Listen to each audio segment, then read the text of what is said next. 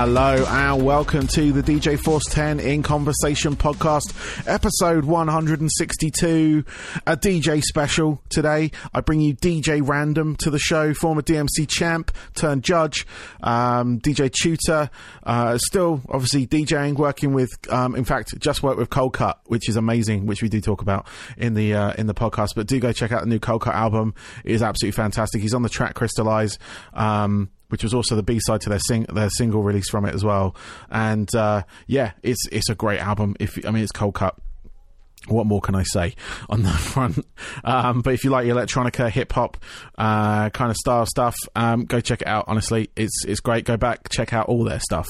Uh, it's all good. Um, but yeah, just sort of thanking everyone, thank, like, sort of catching up over the last couple of weeks. Um, took a bit of a stock of what was going on. I had to sort of step away from a few things, including doing my sort of podcast on a regular basis, which I was kind of going to do anyway, but I kind of fully stepped away from it, um, just purely because it was becoming a heightened concentration area when I had to sort of get back to work mode and things like that. So uh, now that that's kind of like I wouldn't say normalizing, but kind of getting on a steady rail, um, I'm able to sort of get back to this. And, and DJ Random was the first one I did back from uh, the sort of mini mini hiatus that I was. Um, but talking of hiatuses, um, I did bring back Crossing the Streams in the meantime as well, uh, which is now back on Total Rock and the Mix in the US. They've they've had me back, uh, so it's airing here on Sundays at six pm um, on Total Rock, and also if you're in the states and in my stateside friends, uh, it airs on um, the Mix.fm 11 o'clock on Saturday nights. That's Eastern time as well. So um, something to look forward to there. If you guys are into the sort of mixy stuff that I do, um, then that is coming back or that is back. But if you miss it for whatever reason, my Mixcloud will help you out in that situation. So uh, the show I've got coming up. I've just had was with um, Tasmin Taylor and Zavi. We did a back to back episode, and the next, or the current one, uh, is with Dan Warsaw. And uh, yeah, that's that's going to be on Total Rock on the um, what day is it today? It's Friday the seventeenth. So it's going to be on the nineteenth on Sunday, the first airing of it, and then next week it's going to be on the um, the old US station, which is uh, absolutely cracking. So uh, looking for like gonna, looking to do a lot more sort of back to back episodes because I'm finding them uh, quite a lot of fun. So I hope you guys are enjoying them. If you haven't checked them out yet, do check them out. Uh, it's great to have like uh, multiple DJs doing that kind of like alt rock mix type stuff, or I call it a bass and metal show. I think I've just simplified it down to that, which kind of uh, kind of gives me that that that ambiguity with it as well, with mashups and stuff like that. So that's all good. But yeah, apart from that, I just want to thank everyone for downloading, uh, touching base during the time I was kind of like off air, if you will. Um, it's been greatly appreciated on Twitter and whatnot.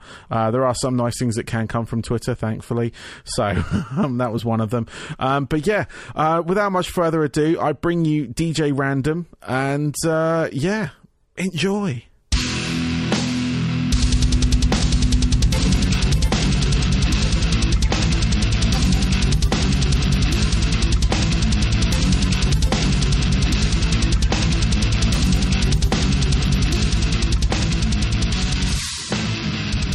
Like to welcome to my show today. I have DJ Random. Welcome.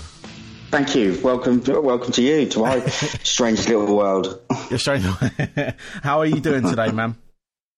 I'm good. I'm good. Bearing up under this weirdness and strangeness. Uh, today I should actually be at the Beat Herder Festival, uh, which has been cancelled. So oh. luckily I'm here to do this interview for you. Yeah. No, that's that's all. Well, it's all. I say it's all good. I know it's not all good.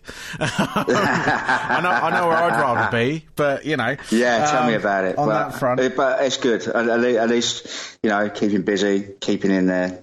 Yeah. Yeah, and we'll, we'll get onto some of those bits you've been keeping busy with as well because uh, there's yeah. some really cool moments in there. So, um, but what I want to do first, what I do because I got I'm running these DJ specials uh, of uh-huh. my podcast because normally I'm I'm interviewing like heavy metal musicians and mm-hmm. whatnot. So um, I wanted to go into my sort of other passion, which is DJing. Um, yep. And all that. And, I, have I've obviously been asking DJs, including yourself, um, mm-hmm. to come on. And uh, basically, what I want to kind of go with is is your sort of like your origin story. So, you know, uh, how you got into this sort of style of DJing because uh, it's predominantly scratch hip hop DJ. Yeah. Um, on that side, and um, yeah, I just want to kind of get your origin story on that, and just sort of like go from there. Well, I was. Let's think. I was. Uh, I was. I've been listening to hip hop since I was about eleven, and uh, my brother was a b-boy. I used to knock around with a lot of b-boys and graffiti writers. And uh, one day I was, I was, listening to, I think it was uh, one of the Crucial Electros, and I heard uh, Breaking in Space. Ooh. And I heard the, the scratching in that, and I was like, fucking hell, what is that noise? You know, how how can I do that? And I was obs- obsessed with it.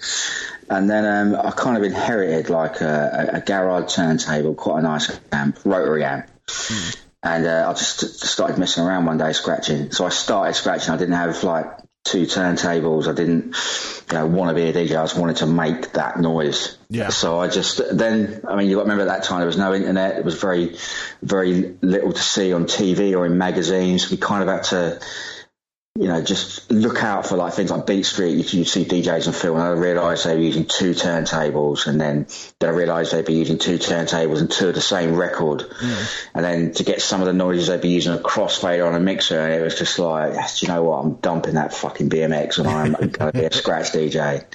So I was about 14 by the time I started uh, learning to scratch. Nice. Uh, by the time we looked at, let's think, about 1986, I'd sussed out exactly what I had to do. So I had two like hi-fi turntables. Yep.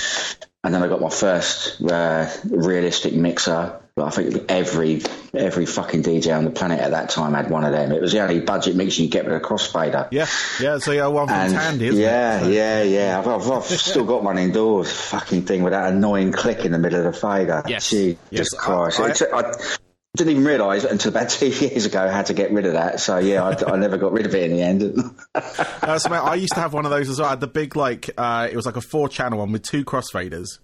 Um, oh, I know, yeah, yeah, yeah green bit, graphics on it, wasn't it? Yeah, green graphics on it. It was like my because my brother had a um, a mobile DJ business, and wow. I used to help him out when I was younger. And wow. as I got more and more into DJing, I started like wanting bits and bobs. So that was like one of yeah. the first sort of like mix like you know mixers that I had. Um, but yeah, I remember it very well with the old uh, EQs on it, the five channel yeah, EQs. And, yeah, and Ta- Tandy was a godsend to you know to people like us that didn't really have the money or the access to like to like disco shots. You know, everything yeah. we needed we could get at like cheap. I mean, I used to go to my local Tandy every week and just blatantly steal loads of cartridges, needles, and then you know it's. Uh, canned air, yep. WD forty, everything. I was, yep. Yeah, it was. Um, I loved that shop. It was great. In there every Saturday morning, fill my pockets up, get out. It was great fun. Yeah, and now they don't exist. no, they don't. I was heartbroken when they broke went down. I was like, man, what am I going to do now? I have to start entering DJ competitions to win equipment because I couldn't be bothered to pay for it.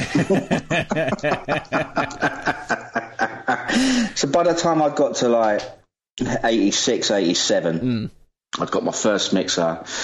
I could cut beats, I could cut breaks. I was starting to get work at parties, like friends would have parties. I would turn up and DJ there.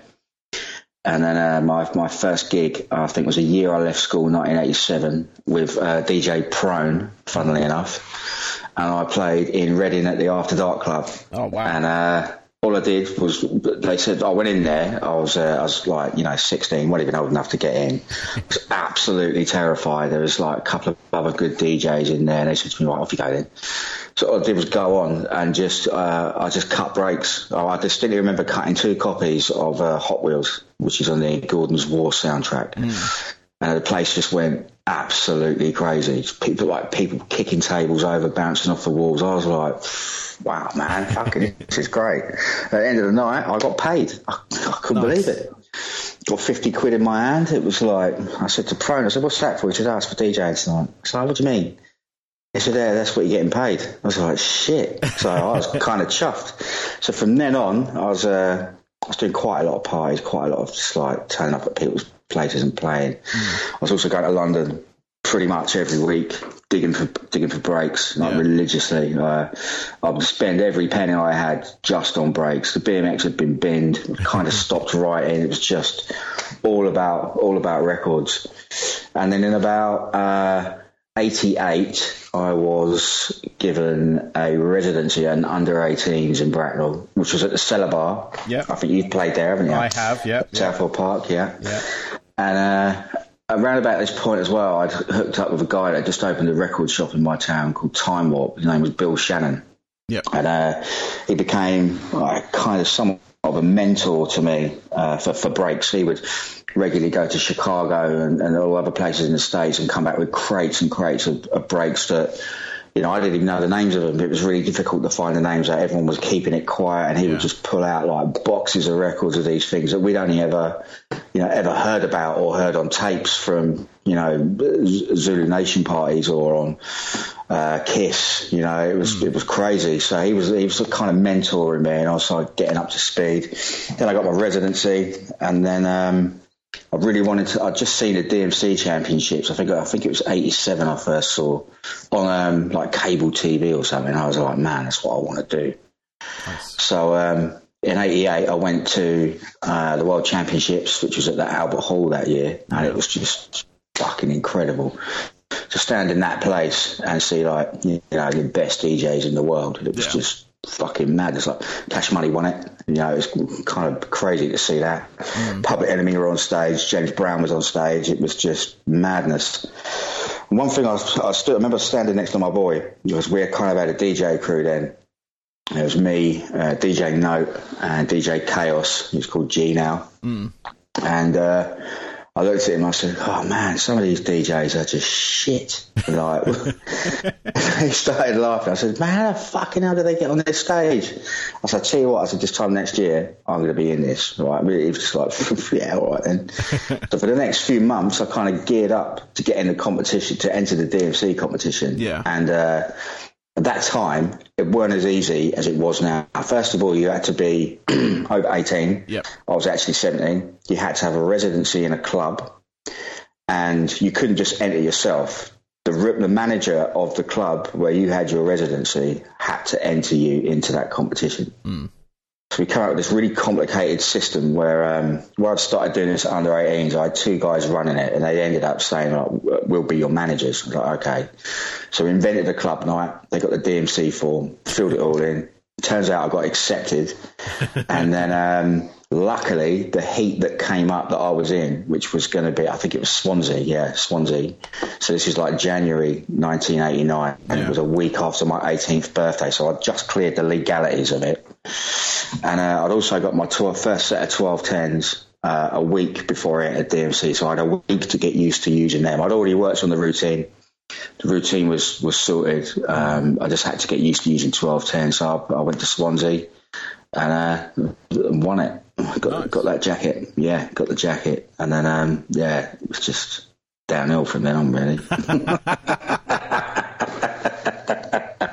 it was a good time to be around because um, one of the reasons I entered Swansea is that there was, you know, there was no way I was going to enter London. You're going to end up against people like one of Cutmaster Swift, Pogo, Jay, or Business. And those boys, you really didn't want to be in a competition with them because you were just going to get laced. Do you know what I mean? You yeah. would get ripped to pieces. And when the first year I won at Swansea, I had to get. You then had to go into like you, you win the heat. So I've got the, the jacket. I'm now a DMC champion.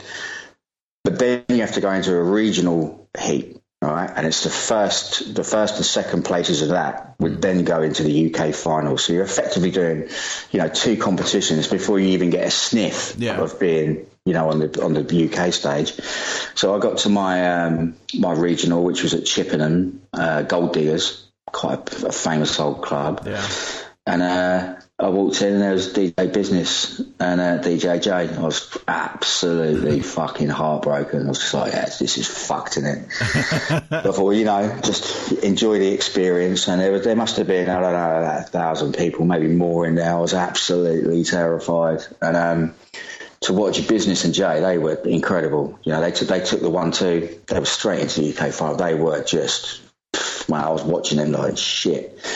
I need to be like that. So I, you know, I came back from that, got further than I ever had wanted to get. I only wanted the coat. The only reason I entered that competition was for that coat. Yeah, I had to have one of those DMC Champions jackets, and then I spent the, the next year. Um, doing my residency, playing a lot in London, uh, knocked around a lot with uh, some of the people that ran Vivienne Westwood's shop up, up on the King's Road. Mm. So a lot of their their party people, we were, there was a gang of us knocking around with them. So I was, I was playing gigs for them, and I came back in uh, 1990, went back to Wales again, won it again, got another jacket, got into my um, uh, regional final again, and uh, DJ Reckless was in there. I think he, where did he run? I think Southampton or something. Mm.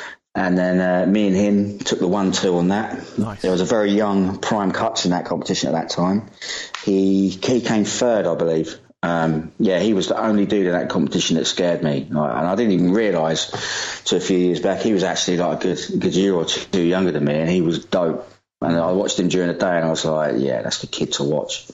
I didn't give a fuck about Reckless, but um, yeah, so me, me, and me and Reckless took the one two, and then uh, I was in my first my first UK finals in 1990. It was um, yeah, pretty amazing. The, the lineup to be with people like Pogo was a defending champion. Mm. Um, business was on after me. DJ Tricks, who was the current European champion, was before me. You had Sparrow, um, Fast. T- yeah, that lineup was just. It was a good year for for hip hop DJing. I think so. It yeah. was good to be a part of that. And then '91, I went back to try and get the uh, get the third place. By this point, I'd um, 100% disappeared up my own arse. I was a right arrogant prick. Do you know what I mean? I was horrible, and uh, I had a bit of a nightmare in that. And I just sort of uh, d- disappeared for a couple of years, did some alternative stuff, illegal parties. Um, yeah, just dropped dropped out to reassess and yeah. get my shit together, basically it was a yeah dark times. Yeah. But you know, I got through it. I got my shit together. Came back in '95, and then uh, I was in the UK finals in '96 again. Once again with Cutmaster Swift, Prime Cuts, uh, Def K. Um, who else was in there? JP. Yeah, that was another like stellar yeah. UK lineup. It was it was a good one, and um, yeah, I've never looked back since then. Really, I've been real busy since then. That's really cool. I mean, like some of the names you're throwing out there. I mean, have we had Cutmaster Swift on on on this podcast not long ago, and sort of like actually speaking to him was one of my like big moments. It like when well, I've done I tell you something, right? The, the, Johnny is he is the consummate gentleman, yeah, and he is a high end geek, right? Him and Pogo used to be my heroes when I was like 16, 17. I used to see him DJ. I see him DJ in Battersea Park. Mm. I've seen him DJ in the middle of Frimley because uh, b-boy I know got him up there. You know, it's crazy. I see him on the Cookie Crew tour, and then in 1990. Um, I I, I, was I kept saying to them, I want to enter the European Championships. They said you can't enter it. You have to come first or second in your country to do it.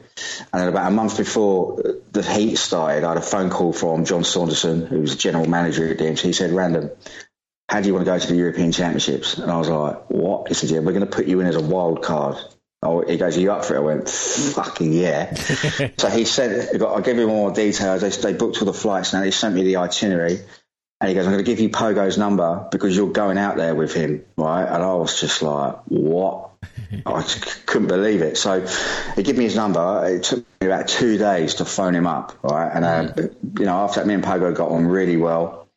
I got on really well with, with Cutmaster Swift and business. And, yeah, and it, it, Pogo, business, Swift ended up kind of being like my older brothers, you know, from then Nice. Right up till now, you know, they taught me a lot. They used to, um, I wouldn't, say, I wouldn't say they mentored me, but they definitely coached me through the finer parts of business and more importantly, turntablism. You know, they showed me a lot of stuff that no one had seen.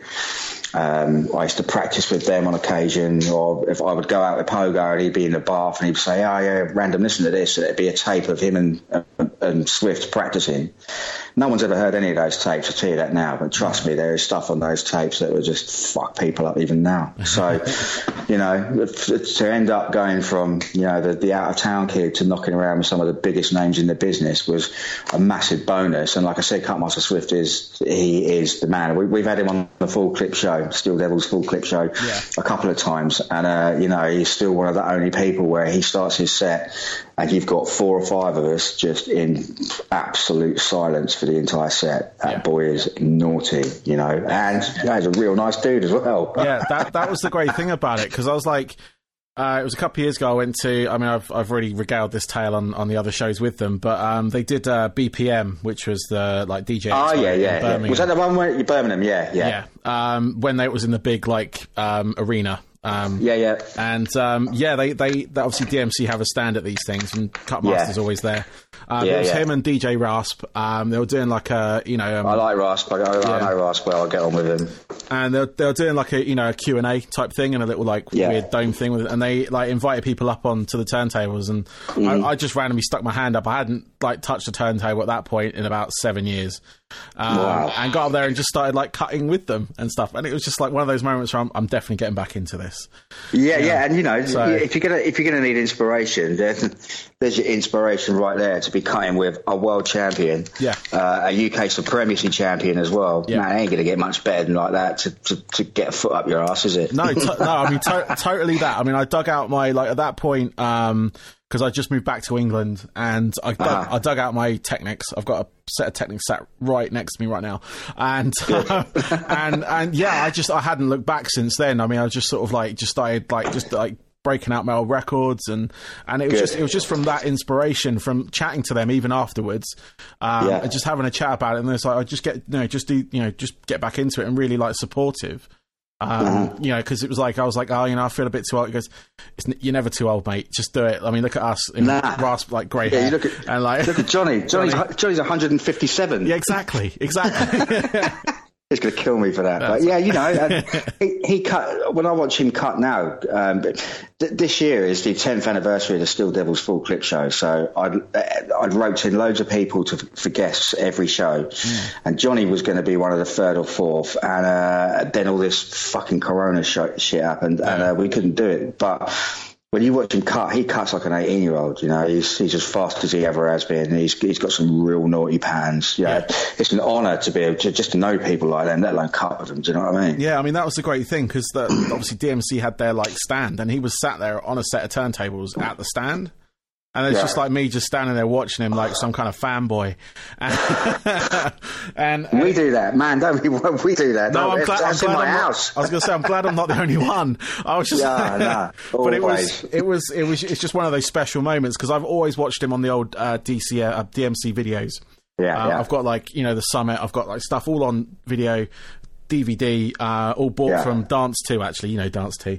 Yeah, um, yeah, like yeah. Back in the day when it was next to Bose. And, um, um, and yeah, no, I've, I've still got those videos. I've still got those DVDs uh, from back Yeah, then. keep And- 'em. Uh, no, I'm going good. history. yeah, exactly Their history, important history as well. and just like having having like watching someone I used to watch on those, watching like still like flex like he used to. So he Oh man, yeah, he's he's a demon. He's a fucking demon. yeah, Trust me. just pulling off those moves he used to do, you know, his arms everywhere, backwards, turn, whatever he was Mm. doing. Um, obviously, like he, like when I spoke to him, it was like he, he started as a b boy, so a lot of those moves obviously came from that. So Yeah. um, but no, it's just it was just amazing to watch because like uh, as with a lot of things, like as you get older, some of those sort of like people from the past don't perform as much as they used to, or don't perform like as they used to. They kind of adapt. And, Yeah. you know.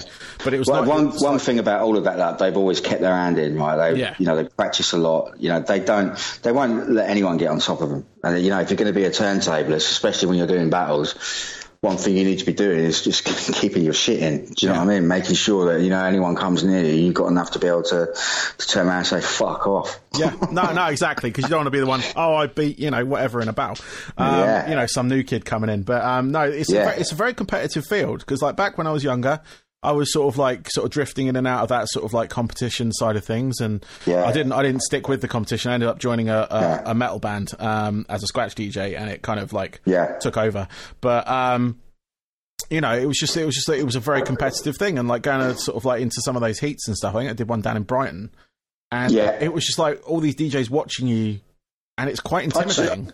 like I treated that hit- shit like warfare. You Yeah. know, I, just, I, I even it, I even had like you get during the day. I don't know if you remember this. You'd, you'd have a time to sound check. Right, they give you two minutes to sound check. Yeah. Right. And the first year I was there, before I even went there, right, this is like 1989. I thought, right, I'm gonna invent a routine that looks like I'm sound checking, but I'm not. Right. So one half of my brain is is actually sound checking.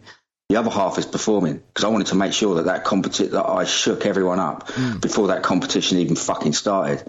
And I did that through the entire competition. I never told anyone about that. You know, Yeah. I do now because I'm too old to do it. But I was like, you know, I had I had sound check routines where it looks like I'm sound checking, but I ain't. I'm actually just saying this is what you're fucking. This is what you boys are dealing with today.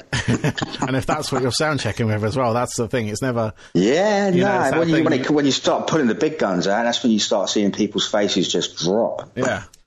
If that's what you're warming up with, oh my god. That's warfare. Yeah. Yeah, no, I just because I went down there like solo. I didn't know anyone in Brighton. I Mm. didn't really know anyone in the scene, to be honest. Uh, it was just a kind of like thing. Because I was I was DJing. Um, I had a residency actually at Bose, um, and I had uh, what was the other place I used to go? It was another place in I think Guildford. Uh, I can't remember the name of it though. But Yeah, um, I probably played there. I would have thought. yeah, no, it's um, it, I, I, I still DJ in Guildford now. So like I do, Wicked. Yeah. I do players and actually I do the Star as well. Uh, Yeah. backroom at the Star. So it's, I know Star. Yeah. yeah, and it's um, you know, like you say, back then you had to be sort of like nominated and all that kind of stuff. So they put me in because I was sort of like you know doing stuff on various nights and just sort of showing Yeah. off and like, oh, go on then, we'll do that. We got this thing through. I was like, okay, cool. Um, and yeah, no, I just I just didn't really enjoy it. Like it was it was just one of those things. I mean, I didn't get through obviously, but I just I like as far as that sort of like side of it goes, the battle side of it, I'm always kind of like. Is it something I want to do? I don't know. You know, But the uh, thing is, you, you know, you've tested it. You've put your toes in the water. That's Yeah. always a good. yeah, there's never that sort of like I, I've always been an advocate of I'd rather I mean it wasn't regret doing it, but I'd rather regret doing it than not. Um, You know what I mean? So it's just sort of like you know it's like I take that into my life. I moved to America for like five years, and it, that Wow. was that was kind of a spur of the moment thing as well. It was just like Yeah. let's do it, okay, let's do it. Um, let's, let's up the family and go. Uh, but we came, we came back, you know. So um, and uh, you know it's just stuff like that. And and I mean I always like whenever I watch you guys like perform and stuff, I, I'm always in awe of like just obviously I know the competitive side of it, but keeping keeping you know keeping up with it all because obviously you know as with everything like I was But, sort of, you know, as it's exploded, right? It Yeah. kind of nearly becomes a full time job just keeping up, right?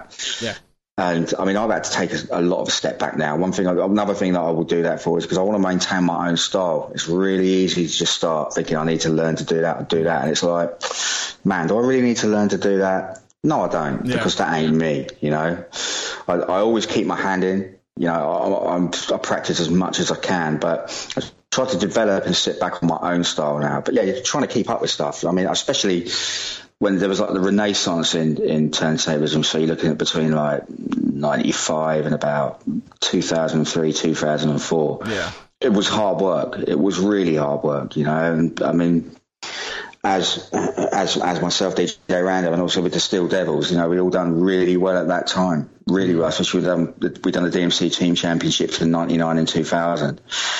And uh, me and Jazz, uh, Jazz T, were you know we were really busy for five or six years after that, just flat out. You know, we were doing shows like Plaza, which is I think was what BPM Yeah. ended up morphing into. Um, we did Plaza every year, and at that, you know, that was crazy. DJ Day on a Sunday, you'd have the world's finest there, and you just be your brain would just be saturated with scratch patterns and videos, and it's yeah, you know, it's it's hard work to keep up. And now when you've got you've the internet has come into its own, it's everywhere. You know, Yeah. it's everywhere. But the problem is with that is.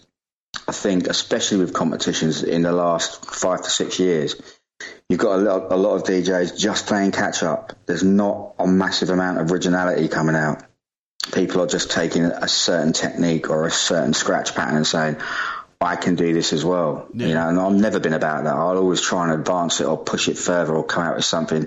When people say, I don't get it, I'm kind of happy because 10 years down the line, they will get it Yeah. because it was so far advanced at the time that you know it, it went above people's heads. Cutmaster Swift is really like that. The stuff that he has done and does that people don't get because they don't understand what he's doing. His technicality is you know second to none. As a as a pioneer in turntablist, he is uh, force de jure. Do you know what I mean? He is even to this day. I would, I would I would put him up there, full stop. Yeah. no, There ain't many people in this scene that have had the balls to go over to New York and enter the new music, um, new music seminar competition and take on the Yanks. He, him and him and Pogo done it two or three years in a row. I think. yeah. Fair play. definitely, definitely. You know, is it that? Yeah, no, definitely. It's it's that is one thing I've noted. I mean, especially during lockdown, um, that Yeah. a lot of like you know, there, there's a lot of people live streaming. I'm I'm guilty of that as well in some respects. Um, but it does expose certain things. Uh, I've found. Yeah. Um, I've like. uh, you know, I'm not going to badmouth anyone. You know, I'm not going to name names, Hmm. but I've seen I've seen sort of fake scratch videos, if you will. Oh gosh, yeah. I've seen um, fake mix videos as well, to be honest. Um, Yeah. And There's just stuff like that, you know, and it, it's just kind of like, you know, what's the point? If, if, you know, we've got this opportunity now where we are in lockdown, you know, whether we like it or not, why not Mm-hmm. Yeah. actually do what you, you know, what you say you can do? Or why not Yeah. actually learn it? Because you can go away for a couple of months and come back. It's not going to make any difference. No one's going to get, I don't think anyone's going to get popular over this time. Nah, uh, this is like I think for the entertainment industry, it's a massive reset coming. Yeah. I mean, I've I, I've been slightly disadvantaged. As soon as lockdown kicked in, I was without a, a set of turntables for three months. So Ah. I had a lot of time to sit back and think, and it's only within the last month to five weeks that I've been catching up on the backlog of stuff that I do for people. I mean, I don't know if you've seen a lot of the, the promo videos I do for people's singles, like 45s and that. Yes. I had a backlog of that, so I'm just catching up with stuff with that, and then the, the Coldcut thing come out as well, so I had to, Yeah. you know, step up for that. But yeah, I mean, uh, sometimes a break is good. You know, it allows you to kick back and reassess and, and let those people play themselves out. You know, let Yeah. those people put their fake videos up because I guarantee this time next year they ain't going to be fucking around at all. No, I mean, that's, that's, that's kind of, you know that's kind of how I look at it. It's it's like let them have that now because I, I like I said I dabbled in the live side of things, like doing live videos Yeah. from my garage and and all that kind of stuff. And I did a couple, but I just don't get I don't get the buzz from it that I Yeah, do like in a no. club or, this is know. I've never done a live stream and I probably won't because a lot of the thing about like my live sets that I do they're glorified practice sessions and I like people to sit there and have a piece of that as well. Yeah. If you truly want to see what I do, I know it sounds a bit mercenary, you book me and then you get the full you get the full shebang. yeah, But I'm not going to sit there and give everything away I do on a live stream or a Mixcloud set. It's just not what I do. Yeah. And at the end of the day, once you've, like you say, once you've given everything away, when someone comes to book you, you ain't got nothing to fall back on. You know, everyone's heard it, everyone's seen it. So I always keep a little bit back for live performances because if someone's paying me, then I have to go that extra distance. I have to earn that money, not Yeah. just do what I done last week on some bullshit two-hour live stream that had three listeners and just got cut off halfway through, and I couldn't even be bothered to plug it into my phone. yeah. And you get you get the old the old Warner label come up and uh, and say, Ah. "Hang on, you're playing our shit." Uh, Yeah, fuck that shit. I was bad enough getting interrupted for a request, let alone getting interrupted by a fucking multinational company whinging about their fucking copyright. fuck off. Uh, exactly that. Exactly that. No, I just, I mean, I'm not, I'm not, I don't want to disrespect because a couple of my friends have done it and they, they, they're doing it on a regular basis, which is fine. But I don't see the value in free. Um, like when, it, when it comes to that, when I did my ones, it was just sort of like a bunch of bootlegs and stuff that I never normally get a chance to play. But Yeah. you know, it was just, it, it was, um, I just, I, I just couldn't, I, I couldn't keep that going, you know, and No. I ended up doing podcasting instead, which I had anyway, but I sort of intensified It seems to be going really well. You've had some really good people on there. I, I can't wait to check out uh, check out Swift's one. Actually, Yeah, Swift's- Swift's round it, but one's- I will do. it's been getting a good reaction from that because it is like a it is like an autobiography and a podcast. Yeah, I mean, well, the thing is as well, he's been around for so long that it's just a wealth of experience Oh, and totally. history. Yeah. And like you, I mean, he's he's also someone as well that uh, a lot of people probably won't know this, but since day one, right, he's been video recording virtually his entire life, like every DMC competition, all the backstage shit, Yeah. the new music seminar, stuff like that. You know, stuff that people talk about but were never there or never got to see it.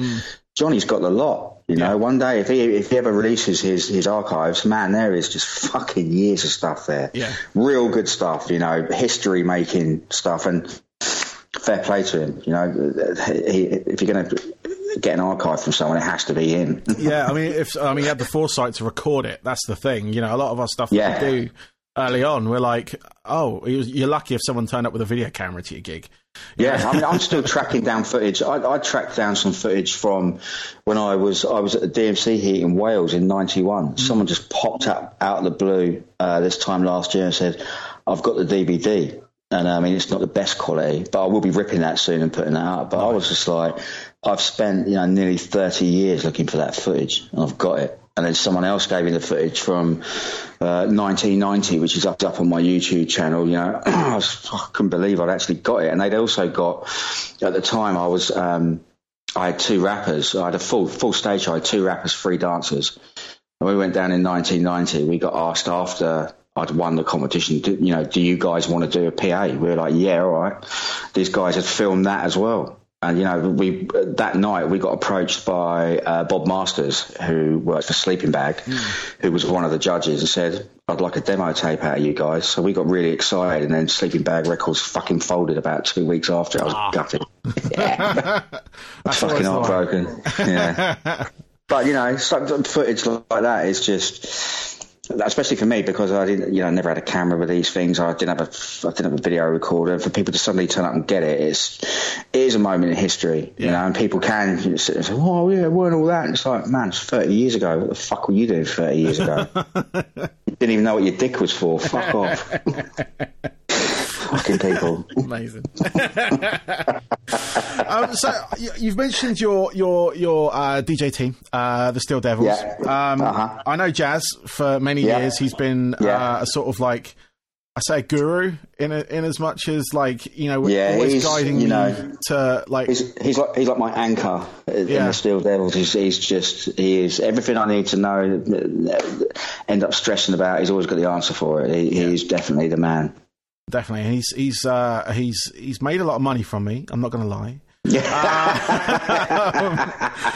um, you and me both, I think. um, and and I've bought every time I go in there, I can't leave that place without buying something. So no, same as every time you know, in there, I'll, I'll, try and buy something. Um, but no, I was just like curious on the because I've never done the sort of like the, the, team thing. Obviously, I've watched it. I've seen. Yeah. Um, I've watched videos of X-ecutioners, visual, invisible uh-huh. uh, Skratch Piklz. Mm. Um, I can't remember any of the others. Um, yeah, I mean, I, like I've watched these like team. How is that for you guys? What's the kind of like um, mentality? Because it's sort of like I, I, when I talk to people or when I've seen like videos, they say it's much yeah. like a band, but you know, yeah, it does. Well, I mean, the, the thing is, uh, when I first started to come through, I kind of had a DJ crew. Mm. when I was doing my residency, so this is going back to like '88. Yeah, we would have four decks, and uh, my mate, my mate DJ G, he would cut up breaks, I would scratch over the top, and then we'd swap. So, you know, I really liked that. I thought there was something special about that. And then uh, over the years, you know, it never really happened. I'd do it with a couple of people, but it, it never really became a thing until like sort of, like I said about this renaissance thing that happened about sort of 95 ish. And then by 97, um, yeah, the, the, the, Skratch Piklz videos had come out. The X-ecutioners were a thing. The beat junkies were a thing, and I was like, you know, I want to get back to this this fucking this, this DJ crew thing. So a guy had been knocking around with me since he was a kid, DJ Chud. Um, you know, I sounded him out about it, and I met uh, Giallo Point, who was called DJ Dixie at the time. A friend of a um, just chance meeting when I was at work with someone said, "You need to meet my mate," so I brought him round and. Uh, had a cup with him and he was dope. I was like, okay, so I'm kind of building the team. And then we done um, when there was a company called uh, Turntablist World or Scratchy K started up. Yeah and uh, he done like a local night uh, near Bracknell, and um, Jazz T came down. Now I hadn't seen Jazz T since about 1990. We, we used to battle like, quite a lot. I would come over to Guildford. We'd always be battling. He was like my nemesis. Do you know what I mean? and then I was like, "Shit, you're still doing it?" He's like, "Yeah, you're still doing it." I was like, "Yeah." I said, "Why don't you come around my house one night for a cut?" He's like, "Yeah, all right." So he's come round, and I said, "Right." I said, "I want to, I want to make a DJ team." And uh, we all introduced each other. So we've got four people at this point. And uh, then the DMC said in '99 we got a, a DMC Teams competition, which they kind of tried in '95, or actually a bit earlier, I think, '92, '93 or something, and they never really, never really took off. So um, yeah, we entered in '99, got, got our shit together, and uh, that was a fucking incredible competition. Uh, you the Scratch Perverts for their first outing, the Enforcers, which was Pogo Business, and, and Cutmaster Swift. So, yeah, it was fucking madness. But it doesn't work like a band, and I tried to gear it to work like a band. So you know, one of us would be the drummer, other guys would do the vocals, and you know, throughout that six minutes, we could swap around and you know, just make it make it so it looks like DJs, but it isn't DJs. So I, my whole thing with like DJ teams was to try and make it like a cut and paste thing, but a little bit more technical. So yeah. rather than just each people, each person cutting a record, you, you would have someone beat chopping, and someone cutting over the top, and then one of us doing a bass line. So that for me, and we kind of stuck to that formula. Mm. And it is like being in a band. I've played in several bands. I've played in a heavy metal band as well, which was, I'm sure it's given me tinnitus.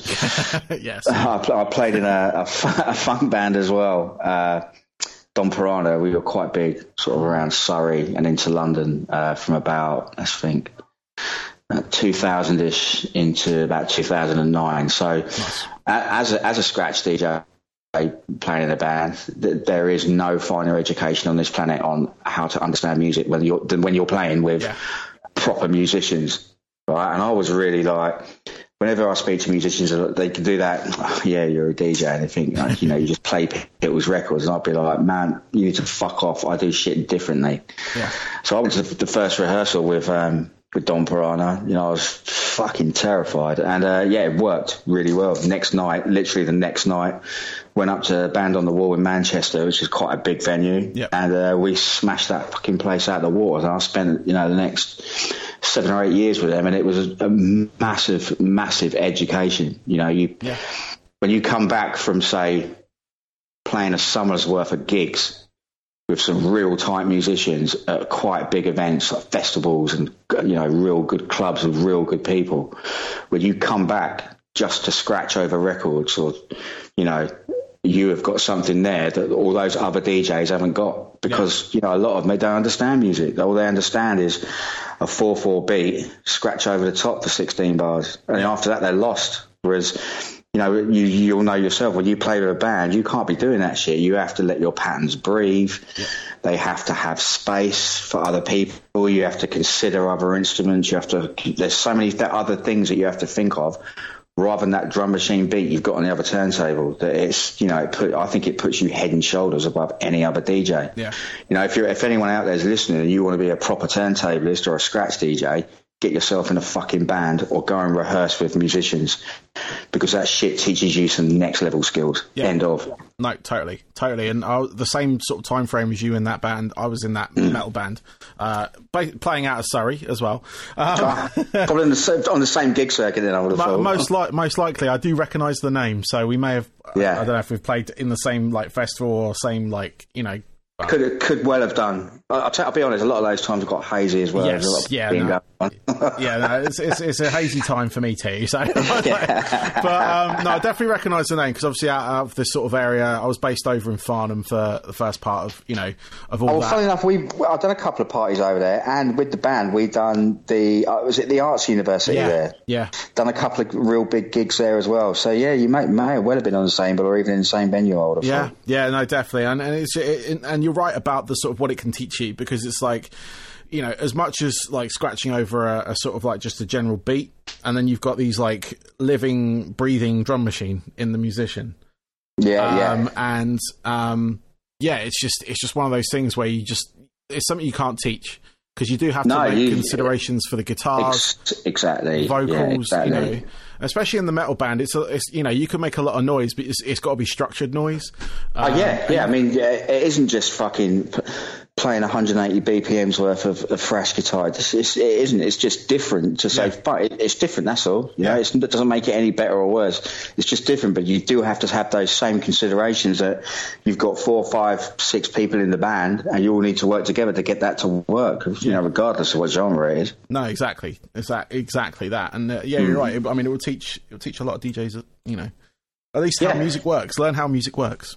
Yeah, for Christ's sake, please. There are not 18 bars. Just scratching for 18 bars and losing six is just not not the fucking thing at yeah. all. Yeah. Starting on the three beat rather than the one or the two is still not a good thing. It just makes me feel angry and sick. fucking people. Check me out. I can do an auto bar. Yeah, he just started it halfway for a bar, mate. Fuck off. Get um, on point or fuck off. Yeah.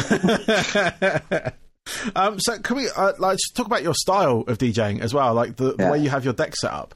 Because you have it kind of an yeah. unorthodox style, uh, I think they call yeah, it. Yeah, Philly, Philly battle style. Philly it? battle style. That's the name of it. I was trying to think of the name of it, and I couldn't. I couldn't remember yeah. what it was. Um, but what, what was the sort of like? Um, obviously, you, is that how you learned to do it, or did you have yeah, yeah, sort yeah. of like you know? I, I got, uh, I got before I had a mixer. I, I, got, I managed to work out I'd need to have two turntables, so I got two turn, hi-fi turntables the same. Yeah. And all the all the faders were on the left, right? And now I'm right-handed, Yeah. right? So I don't know how the fuck it happened, but I ended up using my left hand for fader business. So when I got my first mixer, it just felt natural for me to just put the decks on the side. 'Cause Yeah. I thought, yeah, it's quick. You know, it's quicker. Yeah. You know, I got, I ain't got to worry about changing the way I use my hand, and I've been like that ever since. You know, I can, I can rock it with a mixer in the middle. It's, it's I, I can't juggle as tightly, but you know, if I have to do it, I will. It doesn't bother me, but you know, for for preference, it's always going to be set up like that because it's just, just the way I do it. There are advantages to it, but there are lots of disadvantages to it. Beat juggling, especially. Yeah. But um, uh, fuck anyone else. I'll, I'll I'll give always. I'll give anyone a race for a run for their fucking money. Do you know what I mean? I don't care. No, I mean, because I, looked at that style, and it, it's sort of like it it play it would play towards say my strengths when it comes to that sort of style of DJing. Because Yeah. I'm like, yeah, I'm right-handed, and left hand is mainly faders. Yeah. Um, and I, I sort of I stuck that way because when I was in that band, it was one turntable, a mixer, and a sampler. And I just had the one yeah, turntable, yeah. and I was scratching away on that. So I'm I'm just like muscle memory is constantly that. Um, Yeah, But I've yeah. I've deliberately tried to like have the mixer in the middle and and Yeah. and like since sort of like taking it back up again, um, and just sort of having it that way. But I was so te- whenever I watch your videos, I'm like I, I could that would probably play so well to advantage.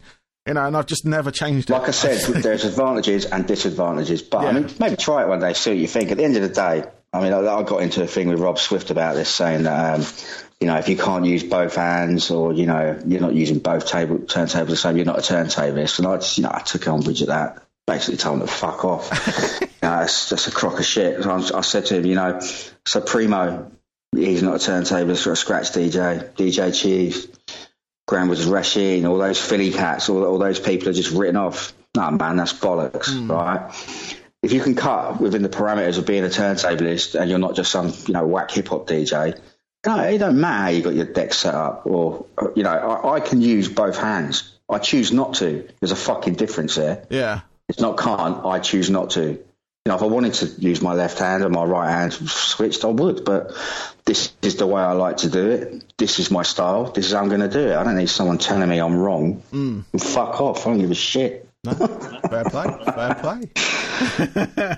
cool. So um, let's bring it up to because we mentioned it earlier. Uh, what you, you what you've been up to during the lockdown, and, and one of the big things Yeah. was the the Coldcut EP. Um, Yeah, and, yeah. and you worked on the track uh, "Crystallize."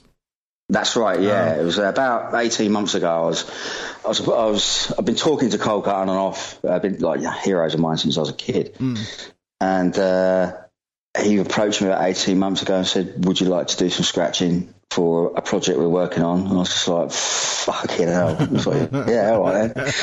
so he gave me his, he gave me his phone number, like Jonathan Moore, and. Uh, I had to get real drunk before I phoned him up. I was absolutely terrified, made an absolute prick of myself. oh, hello, you're really amazing. Blah. I was just like kicking myself. But anyway, we, we got the details sorted out. He sent me the stems, I've done the cuts, and um, yeah, I had to keep my mouth shut for about 18 months. That was real hard work. It was only close friends I told about it. Yeah, And then uh, the machine started ramping up. About six weeks back, they released the first single, which was Future Toyi Toyi on the A side, and a hip hop mix of Crystallize on the B side. And uh, you know, my cuts are on now. I couldn't couldn't fucking believe it. And then they sent me the album about three weeks before the release date, so I could hear the, the proper LP version of Crystallize. And yeah, I was just stunned what they'd done with it. It sounded amazing, and the the, the, entire album is just you know a beautiful piece of work considering how it was made, the, the the difficulty in having to go to South Africa, the you know the, how it was recorded, and yeah, it was just it's a fucking massively beautiful piece of work. Really, really proud to um, to have been a part of it. You know, it's just like one of those things you felt, yeah, bucket list done. yeah. No, definitely. It's, I mean, it's a great album. I mean, I, Yeah. like when I messaged you last week, I did. I went, but it was on my list and it came up um, not long after that actually, and Yeah. I've, I've had it on pretty much repeat along with a couple of other albums. But Oh man, yeah, I, I haven't got bored of it yet. I haven't got bored. I'm going to do some more videos uh, when I'm back in the turntable room next week. Yeah. uh, the, the beats are just incredible. The, you know, Tony Allen drumming on there for fuck's sake, yeah, incredible. no, Yeah. it's, it's amazing, and I, I, I implore anyone to go out and listen to it. I'm, I'm actually going to. Hundred percent. I'm actually, I'm, I am actually going to physically buy it um, because it's one because I've had it on so much. I'm like, yeah, this is an album I can own. And I know it will get played.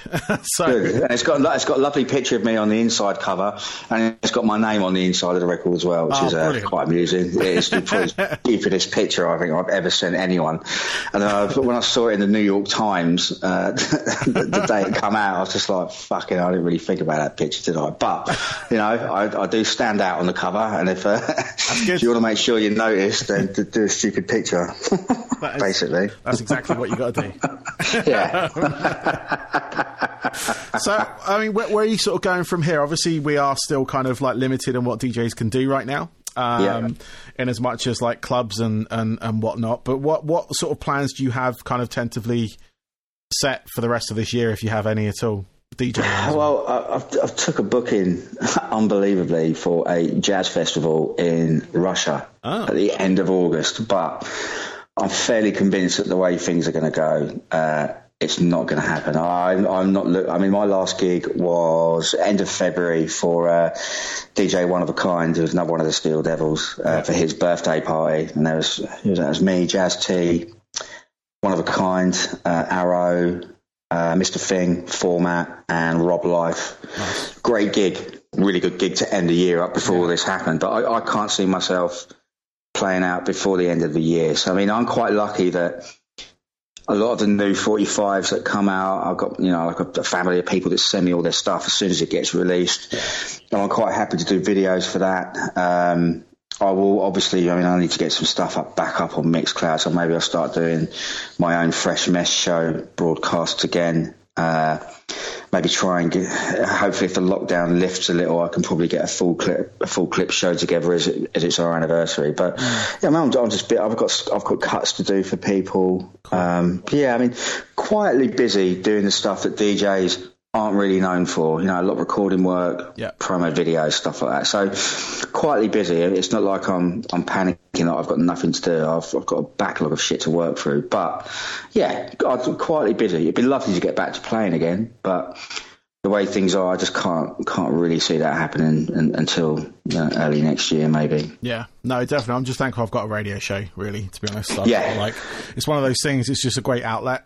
Um, Yeah. and and you can. Yeah, yeah, It's one of those sort of options where you can play kind of whatever you want. You're not reliant Yeah, yeah. on reading a room or anything. Yeah, you're Um, not you're not restricted by a playlist or Yeah, people harassing you for requests. So yeah, it's always nice to have something like that. Just keep going because, like I said, you can use that as as also an informal live practice session. That's which is always exactly what I important to keep to keep your hand in. Yeah, yeah, because that's that's exactly because it just sort of keeps my head in the sort of like mixing frame. Because I know if I spend Yeah. too much time away from it, um, I'll like go to like play a live show and my mixes and blends and whatnot are terrible.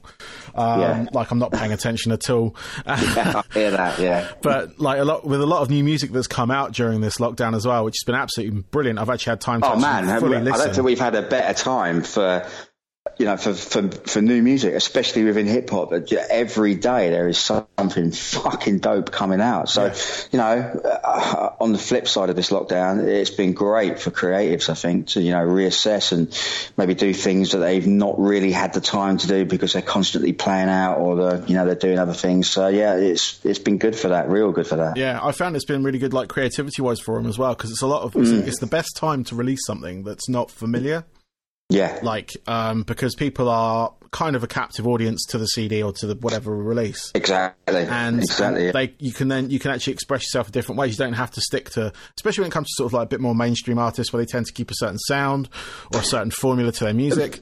Because they have to, don't they? Yeah. But now, you know, they don't have to do that, and they the gloves are off. They can do whatever the fuck they want. Exactly, and they can actually like evolve a little bit, which I think is what is going to come out of this sort of lockdown on the creative side. A lot of artists will evolve to hopefully, you know, be like where they want to be. Yeah. 'Cause I know a lot Yeah. Well, stuck. fingers crossed. Like I said, I think it's. I think it's almost like a reset Yeah. throughout the entire entertainment industry. Maybe not the visual ones, but definitely through through music and you know and art as well. I think. Yeah, definitely, definitely. Well, I've got a couple of questions left for you, and I can let you get on with the rest of your evening if that's all right. Um, That's absolutely fine by me. Awesome. Uh, well, I've got my sort of uh, my these are my standard kind of like finishers, if you will. Yeah. Um, these are these are the ones that I always ask everyone. So it's um, Yeah. what I want to find out are your three top albums that have really not uh, the ones that have like really kind of like influenced like Yeah. made you want to like you already mentioned one of them earlier with uh, Breaking in Space. Yeah. Uh, the one that made you want to sort of like get on the turntables, the one that sort of got you into hip hop, the one that got you into music generally, or anything like that. Those sort of like if you've got any pinnacle sort of albums that kind of follow in that pattern. Uh, Right, those three, sort of- three top LPs. Okay, Yeah. let's think. All right, so right, first one will be the Drop the Bomb LP by Trouble Funk because it had Pump Me Up on it, and that was the first record that I started scratching with. cool. And also through having that record, I've, I've had this lifelong love affair with Go Go, and that's how I got into Go Go. So definitely Pump Me Up. Uh, number two, right, albums, albums, albums. Let's think. I would say uh, Public Enemy Cool. takes the nation of millions. Uh, no, Yo Bum Rush the Show, actually. Okay. Uh, when I first heard uh, Public Enemy number one, fucking hell, that just blew me away. The whole of the, the you know, the the production on that LP, including the cuts, the general sound was just loud, raw. There's nothing polished about it. Right, those beats were distorted. Yep. You know, it was a real different way of of laying drum tracks for hip hop. It was just, it was almost like punk. Mm. Do you know what I mean? It was a raucous, rowdy album. It had a real serious message to it. And when, you know, I was 16, 17 when I had I bunked off school for the last lesson, run up to, up, up to our price, got it in, listened to it, and I listened to it back to back about three times. I could not fucking believe it. So definitely that, yeah. Nice. Bum Rush the Show. Third one, let's think. I would have to say, uh, fucking hell, this is really difficult. you really put me on the spot here. Um, I'm going to have to say Electro 6. Well, I may have got the number wrong, but it's basically the one with uh, Roxanne Shante on it. Okay. And it's the mix from that, uh, from Cosmic Blast, which is Captain Rock, to that. I was blown away by that mix. I mean, all of those albums, the mixing was fucking class. Like the earlier ones, right up to like eight. Um, but that, that for me was probably one of the best mixes. I've, I mean, it's just a basic mix, but it just uh, like sonically sounded fucking amazing. Yeah. Yeah. So that, that's my three. Oh, Awesome. I'll probably change that tomorrow. But yeah, That's all right. For, That's good for the now. purposes of purposes, we'll take that. Yeah. Yeah, we'll take that right now. That's all good. Um, I'm going to check out a couple. I already know the Public Enemy one, and you're right. It's that like it's Yeah. a very raw style to it. I do like that kind of like punk. Like obviously Beastie Boys kind of came out the same thing, but that kind of like Yeah. punk and rap, like Yeah. the hybrid that came out of that. Um, Well, the, the real killer for that, right, was the track on there. You're going to get yours, right? Now, I love that track anyway, Mm. right? That just makes me want to punch people in the mouth. but when they brought it out on the 12, Rebel Without a Pause, there was a, a Terminator X Getaway version, right? And it was basically Johnny Juice, not Terminator X, had just took the instrumental and the vocals and scratched all the way through the vocals. That when I first heard that, that still for me today is the stand-up scratch turntablist track in the world nice. it fucked me up. Right, if I listen to, I will play that every opportunity I get. And I was, I was, I've been speaking to Johnny Juice uh, in the last couple of years on, on like Facebook and that, and uh, you know, it's to be able to say to him, you know, that track influenced me to this day. Right, it was amazing Yeah. And it was down to that album. And I later found out um, he'd done all the cuts on the album as well, all of the complicated cuts on the album. It was Johnny Juice. So, and then when I heard Right Starter, I was like, man, I, was, I was sitting there thinking that is not Terminator X doing those cuts. He is dog shit, right? no offense, no offense if he's listening. I really hope he fucking isn't, but that wasn't him. Those cuts were nasty, and I've tried to base my whole style of just like I'm not the cleanest DJ in the world, right? But I am raucous, rowdy, you know, raw. I ain't give a fuck. I'm I cut because I want you to hear it, not because I want people to remember it. Yeah. So yeah, Cool. that that yeah, definitely for that. Nice, nice. Now I'm going to check out the other two albums because Yeah. I don't think I've heard those. Um, so yeah, I'm going to definitely go back. That's why I like asking because I always like to go back and listen to like the albums that I hadn't heard that have influenced people, just to sort of see where that came from and everything. So If, if you like Go Go, you'll you'll love the Trouble Funk one because that is the archetypal Go Go album. It's got Drop the Bomb on there. Hey fellas, you know that that was their. I think it was their first big album as well. But Pump Me Up for me was the one. It's just that's still to this day. I just love that fucking tune. nice, nice. Well, finally, man, uh, what are your Yeah. ho- hobbies away from DJing? So when you're not cutting it up and all that kind of stuff, what do you have any sort of like other pastimes? No. No, I didn't think so. But reading, right? This is going to sound, I'm going to sound like a right prick. Everyone thinks I'm a right rowdy cunt, but I'm not. It's like, yeah, reading. Right, Reading. I fucking love reading. I read all sorts of shit. Always, I, I was quite late to um to learning to read and write. I think I was about eight or nine before I could read and write properly. So when I finally learned to read, it was just like you know a runaway thing, and I've read ever since. And I read at every opportunity. Uh, um, what else do I do? I really like parties. like anyone that knows me will know that. Uh, what sort of books are you reading at the moment, or if you have? Zombie books, yeah, all zombie books. I Zombie? spent about a year, yeah, zombie books. I go on um, Amazon and Yeah. just look for because people just write books now, don't they? Put on Amazon. Yeah. Right, some of these people should not be fucking writing books. Like, the fuck told them they're an author, they're dog shit. But you know, out of every five painful books you read, there's one that crops up you've never heard of the person, Mm. ends up being a dope book. You know, I'm I'm all over that kind of shit. Nice. But I mean, I, I like I'd like to read. I mean, I've got another book I've started reading about the. Uh, 1918 uh, Spanish flu epidemic, which is nice and cheery. Yeah, it's, You know, it's, it's just topic, it's kind of topical. Uh, if you want. anything that basically ends in the in the, uh, the the human race just being turned over, I'm definitely fucking game for it. nice. yeah. So yeah, hobbies. Cool. Um, oh yeah, the trainers, buying trainers, Yeah. uh, coats. Uh, yeah, that's about. I'm quite shallow, really. No, that's all right. No, it's all right. I, can get, I can get behind the zombie books because I'm a fan of zombie books myself. So, like, I'll tell you what, right? I will look later on when I get a chance. I will look back through all the Amazon dog shit books that I've picked up, and I'll pick the best ones out. Some of them are only a couple of quid, and you know, Yeah. I mean, I, I race through them in a couple of days, but some of them are real good. I'll, I'll send you a list to see what you think. yeah, no, let me know because I'm always after stuff to, to read anyway. I just finished, um, actually, the guy who wrote World War Z and the Zombie Survival Guide. Okay. He's just released a new book. It's not a zombie ju- I see that. I see that the other week. It's about some sort of strange creature or something, isn't it? Yeah, it's basically like a Bigfoot story.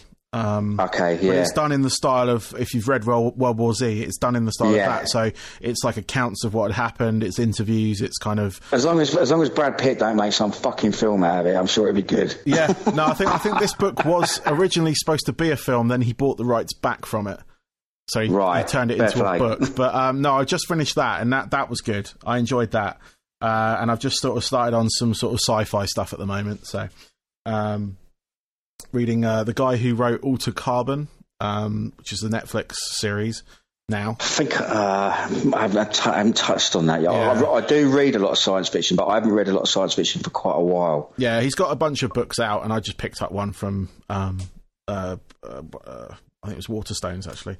Um, but yeah, no, I'm just I'm I'm sort of starting on that, and it's kind of like a futuristic sci-fi sort of like cop story, a bit like Blade Runner, I suppose. Okay, yeah, sounds hench. But um, Fuck it, I've just realised my street cred is absolutely fucked now. Talking about science fiction, it's fucking game over. you're welcome. You're welcome. No, they all know DJs are nerds and geeks. There's no, there's no getting away from it. So, yeah, I try not to be, but I am at heart. yeah, I think we all. Well, definitely, I, I can't get away from it. yeah. my day job, I can't get away from it there either because it's a geeky day job. So, um, so but yeah, um, but no, that's all I got for you, man. Um, thank you. Uh, it's been absolutely. Thank you for asking me on. I've, No. I've really enjoyed doing it. not a problem, man. It's been absolutely my pleasure. I absolutely love speaking to you. Um, and the, the fact that we are local as well. That's the um, Yes. that I've kind of discovered over time. Uh, a lot of the places, like you mentioned, like Bracknell and stuff. I mean, Yeah, I, I still yeah. I still work in Reading, so Oh, okay. um, that's where my place of work is. Yep, okay. I'm still local to here, but like I said, I got a couple of residencies in Guildford and Woking. So, Well, when things pick up, I'm sure I'm sure our paths will cross when things are better. oh, definitely, definitely. I, I'm going to try and swing by on the old uh, record store day because I missed the day you were performing in store at Dance Two. Um, Yes. that was uh, that was a bit of a gutty one because I got totally stuck. I, I ended up. I always go to a couple of record stores, um, Yeah, just purely yeah. because I'm I'm friends with a bunch of the people that run them. But um, yeah. I didn't make it to Dance Two, the last one. So Well, next time. Next definitely time. Next time. Definitely. Yeah. Definitely. Well, man, you have a good rest of your evening. Um, again, I will. Thank you. thank you very much for doing this. No problem. Thank. Once again, thank you for asking me to do it. No worries, man. Have a good rest of your evening. I will do.